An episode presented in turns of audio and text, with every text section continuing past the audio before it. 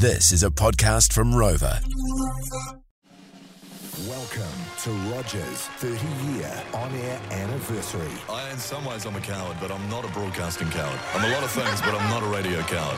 Rog, this is your life. And so we just had a whole lot of guests uh, montage that played before for you, Roger. That was amazing, Bryce You know, and you- Miles and Mel. Yeah, ce- incredible. celebrities in there, Yeah. your Beauden Barretts and Dane Coles and Greg Yeah. Murphys, etc. But at the start of it, I thought it was pretty cool to have a guy called Beachy. Yes. A lot of people might Oh. not know who that was at the start. Chris Yeah. Beach, he was Yeah. a massive part of our station doing Yeah. the drive show. Still listens every day. I know. His young daughter's getting into broadcasting as She well. is, yeah. And it was so it was cool to that. And we've got other old morning rumblers and other old Yeah. rock hosts that are going to be on throughout the morning. But right now we start. We welcome to the show uh, the original boss of the rock radio station, the guy who employed you, Grant Hislop, a radio legend grunter. G'day, mate. Very good morning. I love the, that I, I love, voice. Oh, I I love, voice is good. I love the new uh, the new logo, Rog. Oh, no, we should have gone with that in the first place. Yeah. The Rog. Yeah, the will, Will my voice be that deep in, when I'm your age? Well, as, as a young 97 year old, uh, you still have a little bit of catching up to go. You honestly have one of the great voices It's in amazing, it. isn't it? usually always puts Roger off when someone with a deeper voice He comes hates in. it, eh? We've always had that thing because, as you heard his mum say, uh, you know, he was 14. I think you're, I, I hired him at 15 and a half. Yeah. And he scared the shit out of me when he came in to reception. Well, that's a, that's a great place to start, and we have so much to get Mm. through today. So, you know, we, we, um, let's get into it. You, how did The Rock start, and well, how did Rog start here at The Rock? Because today we celebrate 30 years. What are your early memories of those days? Well, I we started out. At, my mum called me. I was in Auckland actually after uh, after we'd spent time in Coastline, and she said, "Oh, there's some frequencies for sale in the newspaper in the Waikato Times." I said, "We don't get the Waikato Times in Auckland, mum." Anyway, ring up, go down. Sure enough, there's two uh, FM frequencies for sale. I they said twenty five thousand dollars. I said, cool, I'll give you 10% now and uh, settle the rest in two weeks. I had two and a half grand in the bank, that was all. Gave Wrote a check out. And then uh, Joe, my partner at the time, the uh, the groceries declined at the supermarket the next day. And I was in a lot of trouble. But we moved to Hamilton and Yes. four, four weeks later we were on air.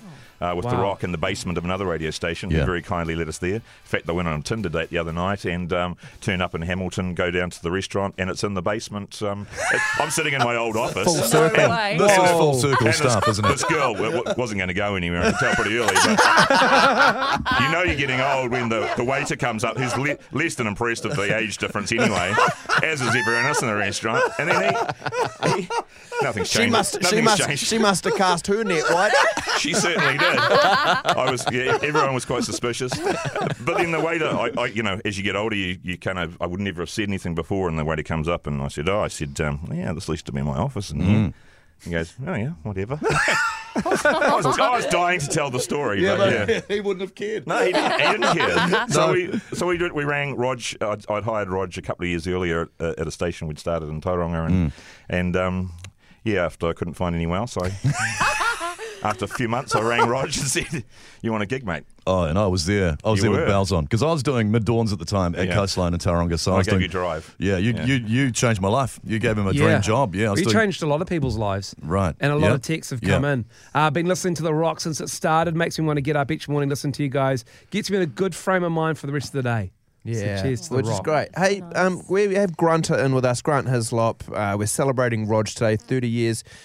What's what? What does Rog mean to the Rock FM?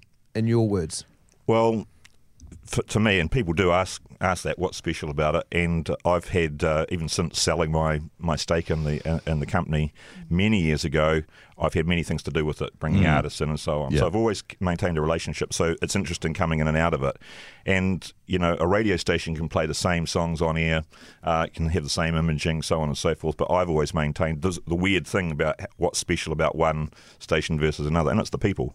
And I think. Um, interacting with the rock over all the years, it's been you come in and you feel at home. Uh, the people are great people, and I think they've main, you know, Brad and the guys have maintained a fantastic team. That's the bottom line. Mm. You know, it is the people. So what you and for Rog, I think, um, you know, and I think this is crucial of any talent. Been the same off here as, as on here, you know. I was talking to Mum, Gail, who worked for us. We had the whole family working for us Yeah. back then. Yeah, I was you talking did, to Mum yeah. yesterday in Yeah. Noosa, and she goes, "Oh, is he still the same?" and I said, "Sadly." mate. Yeah, well, it's uh, and I mean we're so constrained because we have so much to get through, and Yeah. we want you to stick around and enjoy the Yeah. morning with us if you can. Um, and any more memories that come into your head, you feel free to come and tell us throughout the morning.